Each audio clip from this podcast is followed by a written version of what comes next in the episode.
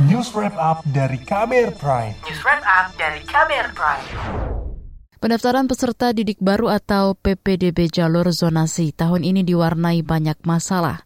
Ribuan nama calon siswa bahkan dicoret dan batal masuk sekolah negeri karena ditengarai ada kecurangan saat pendaftaran.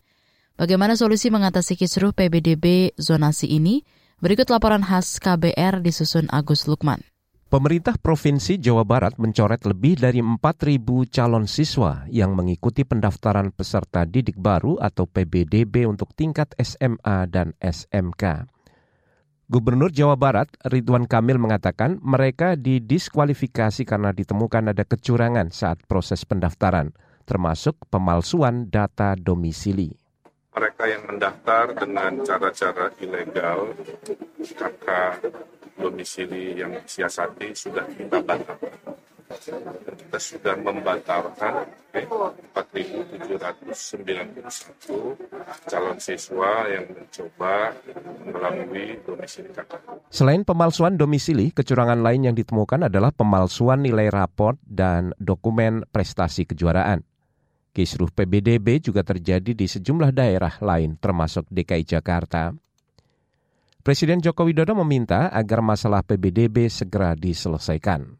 Masalah lapangan selalu ada di semua kota, kabupaten maupun provinsi ada semuanya. Jadi yang paling penting diselesaikan baik-baik di lapangan. Presiden Joko Widodo mendorong semua pihak mengutamakan kepentingan anak-anak Indonesia agar diberikan peluang seluas-luasnya untuk dapat mengakses pendidikan hingga setinggi-tingginya. Sementara itu, Kementerian Pendidikan, Kebudayaan, Riset, dan Teknologi merekomendasikan agar pemerintah daerah bekerja sama dengan Dinas Kependudukan dan Catatan Sipil serta Badan Pusat Statistik Daerah untuk mengatasi masalah PBDB jalur zonasi. Direktur Jenderal Pendidikan Anak Usia Dini, Pendidikan Dasar dan Menengah, Iwan Syahril mengatakan, rekomendasi ini berdasarkan beberapa praktik baik yang sudah dilakukan di berbagai daerah.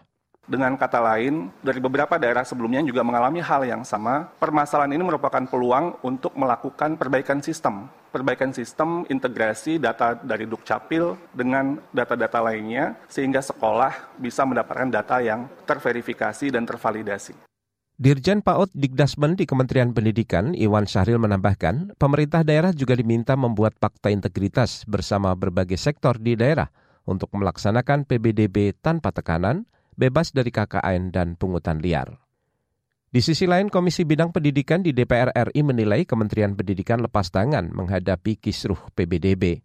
Wakil Ketua Komisi Bidang Pendidikan DPR, Dede Yusuf, meminta Kemendikbud mengevaluasi PBDB jalur zonasi secara menyeluruh dan membuat satuan tugas pengawas PBDB. Kemendikbud itu mencoba untuk menjelaskan bahwa permasalahan itu ada di daerah karena yang punya kewenangan terhadap penerimaan siswa-siswa itu adalah daerah dengan adanya pembagian kewenangan SD SMP adanya di kabupaten SMA di provinsi dan kalau pendidikan tinggi adanya di Kemendikbud. Ketika ini kelihatannya seperti dilempar-lempar ke daerah, maka kami juga menganggap lalu fungsinya pemerintah pusat dalam hal ini apa? Karena sistem dibuat oleh pemerintah pusat. Wakil Ketua Komisi Bidang Pendidikan di DPR, Dede Yusuf mengatakan DPR memberi waktu Satgas hingga Oktober mendatang untuk bekerja. DPR juga berencana membentuk panitia kerja atau panja untuk membenahi masalah pendaftaran peserta didik baru atau PBDB pada tahun depan. Namun pembentukan Satgas Pengawas PBDB dinilai tidak efektif mengatasi kecurangan dalam pendaftaran siswa baru. Pengamat pendidikan Doni Kusuma mengatakan kecurangan seperti pemalsuan alamat akan terus terjadi jika pemerintah tidak serius membuat dan menerapkan visi misi pemerataan pendidikan di daerah.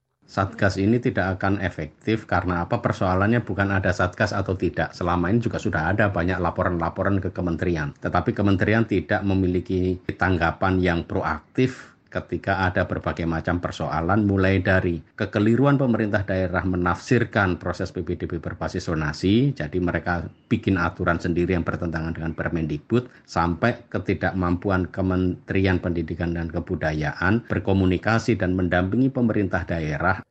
Pengamat pendidikan Doni Kusuma meminta agar pemerintah juga memperbaiki sistem pendidikan anak Indonesia agar pemerataan kesempatan pendidikan bisa tercapai secara berkeadilan tanpa diskriminasi. Demikian laporan khas KBR, saya Agus Lukman. Kamu baru saja mendengarkan news wrap up dari KBR Prime. Dengarkan terus kbrprime.id, podcast for curious minds.